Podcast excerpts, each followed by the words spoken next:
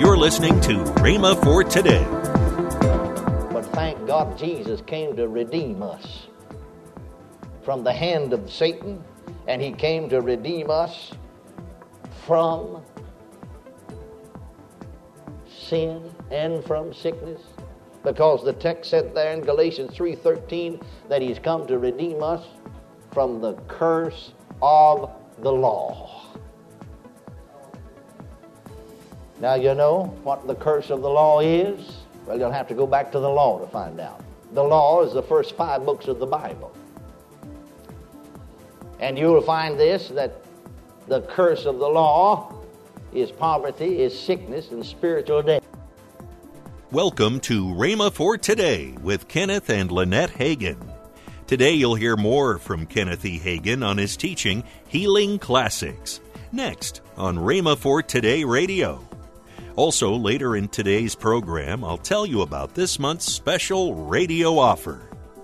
Right now, let's join Kenneth E. Hagin for today's message. Very often, before you can receive healing for your body, you have to find the answers to those things that are, that are holding you back, those things in your mind that's got you all hung up. I had to find the answers. That's the reason I spent 16 months flat on my back on that bed of affliction. I remember there just as a boy, 16 year old boy. I took my bed at 15 and about 17 by the time I got off of it. And as a 16 year old boy, I remember I asked myself the question now, who's responsible for all this? How come me? I asked God, how come me have to be born prematurely as a baby, weighed less than two pounds when I was born? How come me to be afflicted all my life? Never run and play like other little children. Never have a normal childhood. Never have a happy, well day in my life. And there I was, bedfast down. Five doctors said you got to die. How come me? I didn't have anything to do with it. God, I said, did you? But all I could know was just what I'd heard preachers say and people say. Well, some of them said, you know, that's, uh, that's God's work. God's a doing all of that. I couldn't aspire that. I couldn't accept that. Some of them said, well, now, now, maybe God didn't commission it, but He permits it for a purpose. Well, that's about the same thing. I asked God, Did you cause me to be born prematurely? Did you rob me of my childhood? Sit around, look at others that run, jump, and play. I don't have anything to laugh about. I don't laugh. I never was happy as a child. I never laughed. I never jumped. I never ran. I never played. I just simply was growed up afflicted. And it affected me mentally. My daddy left when I was six years of age, and I was an orphan boy. And I couldn't fight in school. Everybody whipped me, even the girls could whip me. I mean, I couldn't fight. I had a little enough sense to try it. And just with a little extra straining and effort, you see that I'd fall out in a dead faint. Just pass out most of the time. And they tell me, teachers and the school nurse would tell me I'd just turned as, sometimes as blue as I could be. My heart didn't beat right. And they'd work with me and work with me and work with me and bring me around. A lot of times I'd be out 45 minutes. One time I was unconscious an hour and a half. Well, because of my physical condition, because of getting run over so much time I got up into the second grade then, well, I, I was just mad at the whole world. I was mad at everybody I met. Yes, sir. It twists your thinking. And so I just decided one day at the noon hour that I'd take things into my own hands. I went down off of the school ground where there's some vacant land and where some temporary quarters hadn't been built and moved off, and I found me a piece of two before, about uh, 20 inches long, 16 inches long, something like that. And I stepped up behind the bully of the playground and hit him right behind the ear, just as hard as I could, and he is out 45 minutes. I did my best to kill him. I meant to kill him. At eight years old, I thoroughly meant to kill him. Thoroughly meant that. Was disappointed that I didn't. And several different times, I wouldn't fight anybody. But as soon as they turned their back, I'd knock them in the head with a hammer or whatever I'd get a hold of. You get tired of getting running over after a while. You know that? Sure, that's right. Make me a bit of difference in the world. I'd just soon have killed you to looked at you. Of course, I wasn't saved, you know that. But it makes a lot of difference when the love of God comes into your heart, doesn't it? It was there on the bed of affliction that I was born again. But then these questions came up in my mind, you see. How come me to be born this way? Dear God, are you responsible for it? Nobody really gives you the answer. They'll give you the runaround, some theological concept that don't amount to a hill of beans. But I'm so glad I found the answer. I found it in God's Word, right in this verse here, Acts 10 38, how God anointed Jesus of Nazareth with the Holy Ghost and power, who went about doing good and healing all that were oppressed of the devil. I saw it in His Word. This verse here tells you exactly Satan is the oppressor. Satan was the one that caused me to be born prematurely. Satan was the one that caused me to have a deformed heart. Satan was the one that caused my body to be practically totally paralyzed. Satan is the one that kept me 16 months on the bed of affliction bound. Satan is the one that gave me an incurable, the doctor said, incurable blood disease. Satan is the oppressor, but Jesus is the deliverer. Hallelujah. And I never was so thrilled of anything in my life when I found out the truth. Praise the Lord. Yes, God's Word is truth. You know, my brother, sister, there is no such thing as a separation of disease and Satan, disease and sickness from Satan. Disease came with the fall of, of man when Adam sinned. Adam knew no sickness before he knew sin and Satan. Dr. John Alexander Dowie said disease and sickness is the foul offspring of his father Satan and his mother sin. But thank God Jesus came to redeem us from the hand of Satan, and he came to redeem us from sin and from sickness because the text said there in Galatians 3:13 that he's come to redeem us from the curse of the law. Now, you know what the curse of the law is? Well, you'll have to go back to the law to find out. The law is the first five books of the Bible. And you'll find this that the curse of the law is poverty, is sickness, and spiritual death. Thank God we're redeemed from spiritual death and born again.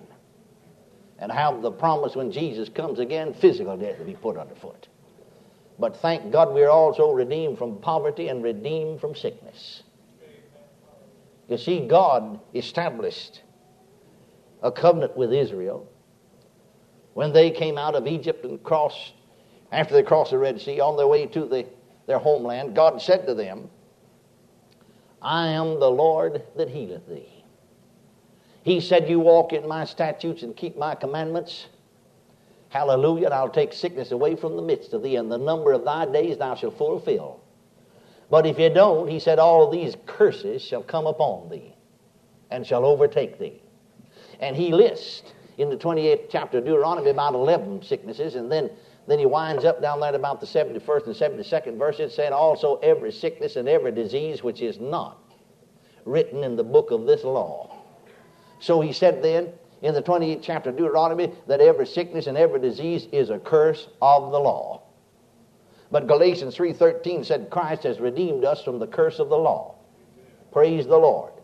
I'm glad you see that healing belongs to us under our covenant as well as it belonged to Israel under their covenant. It's interesting to note something else that God said here, a further word, Exodus the 23rd chapter, 25th and 26th verses. He said, And ye shall serve the Lord your God, and he shall bless thy bread and thy water, and I will take sickness away from the midst of thee. There shall nothing cast their young nor be barren in the land. The number of thy days I will fulfill. No, he didn't tell them they weren't going to die. Somebody said, Well, you've got to get sick to die. God didn't say so. I said, God didn't say so. He said, I'll take sickness away from the midst of thee. If he took sickness away from the midst of them, they wouldn't have any sickness. He said, The number of thy days thou shalt fulfill. No, he didn't say you're not going to die, but he said you won't have to die with sickness and disease. I remember I, several years ago, my wife and I accepted the pastorate of a church in north central Texas, and our very first Sunday there as pastors, our pianist, whose name was Sister Ratliff, said to me, Brother Hagin, said, Do you remember? She just called everybody called her mother Ma or grandma Jeffco. Do you remember Ma? She said, Oh, yes, I said. She said, Well, I wish you'd go visit her. You get a chance this week. Said she's in the hospital nearby, well, at another, another city close by. And she has cancer of the stomach. Don't know whether you've heard or not. I said, No, I hadn't. Well, she said the doctor, she's 82 years of age now, of course, and, and they say she'll only be able to live a few more days, and they're going to keep her there because they can keep her more comfortable, you see, than they could anywhere else. And, and would you go see her? I said, Sure will. Well, we were straightening things up in the parsonage, you know, and I let it slip by Monday and Tuesday said to my wife I ought to go, but we were still unpacking boxes and I didn't go. And Wednesday, then Wednesday night service, and, and Sister Ratliff didn't come to play the piano Wednesday night, and someone else played it, and, and no one seemed to know about them. And so I said to my wife, I'll have to go tomorrow. Uh, maybe she's worse or something because they didn't in the family show up tonight on Wednesday night. And then I got ready to go on Thursday, and I said, before I make that trip over there to this other city, I'm going to call their home. I don't know why, but I just have the impression on the inside of me that they brought her home. I don't know why they would. They already told me they're going to keep her there until she died. But anyway, I telephoned the home, and Sister Ratliff said, uh, Yes, Brother Hagin said, uh, Ma said to the doctor, Well, if I'm going to die anyway, why not just let me go home and die? And after much persuasion, he said, Well, you're going to die anyhow. If you think you'd rather be home, we'll just let you go home. So they got an ambulance and brought her home. Said, We brought her home yesterday. That's the reason we weren't there last night. So I went out to visit her. And I began to talk to her. Of course, here's a woman that knew about divine healing. She had been healed years before. It brought her in to the baptism of the Holy Ghost, see. And so I began to talk to her about letting God heal her. Oh, she said, Brother Hagin, I'm 82 years old. I'm saved and filled with the Spirit. I'm ready for heaven. Just leave me alone and let me die. I said, I'm not going to do it. I said, Grandma, that's not the will of God that you die. I, no one ever make me believe that. That's not the will of God that you die with, with cancer and suffer this way. Let God heal you and then die if you want to. Welcome to Rhema for Today with Kenneth and Lynette Hagin. You can find more great materials by Kenneth E. Hagin, Pastor Hagin, and the rest of the Hagin family by visiting our online bookstore. Right now, I'd like to tell you about this month's special radio offer. This offer is the three CD set from Kenneth E. Hagin entitled How to Receive from God. Also in this month's offer, the book from Kenneth Hagin entitled Blessed Is. Call toll free 1 888 Faith 99. Again, call toll free 1 888 Faith 99. You can also order online at rhema.org. That's R H E M A dot O R G rhema.org. Or if you prefer to write to Kenneth Hagin Ministries, our address is P.O. Box 50126, Tulsa, Oklahoma 74150.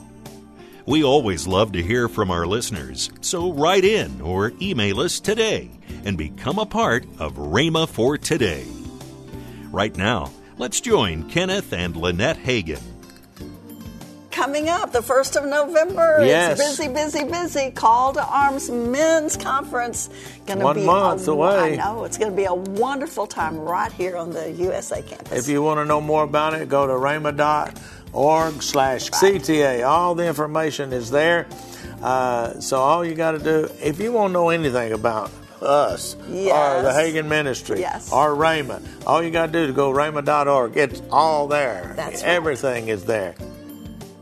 Tomorrow on Rhema for Today, we'll continue Kenneth E. Hagin's life changing teaching. That's next time on Rhema for Today with Kenneth and Lynette Hagin.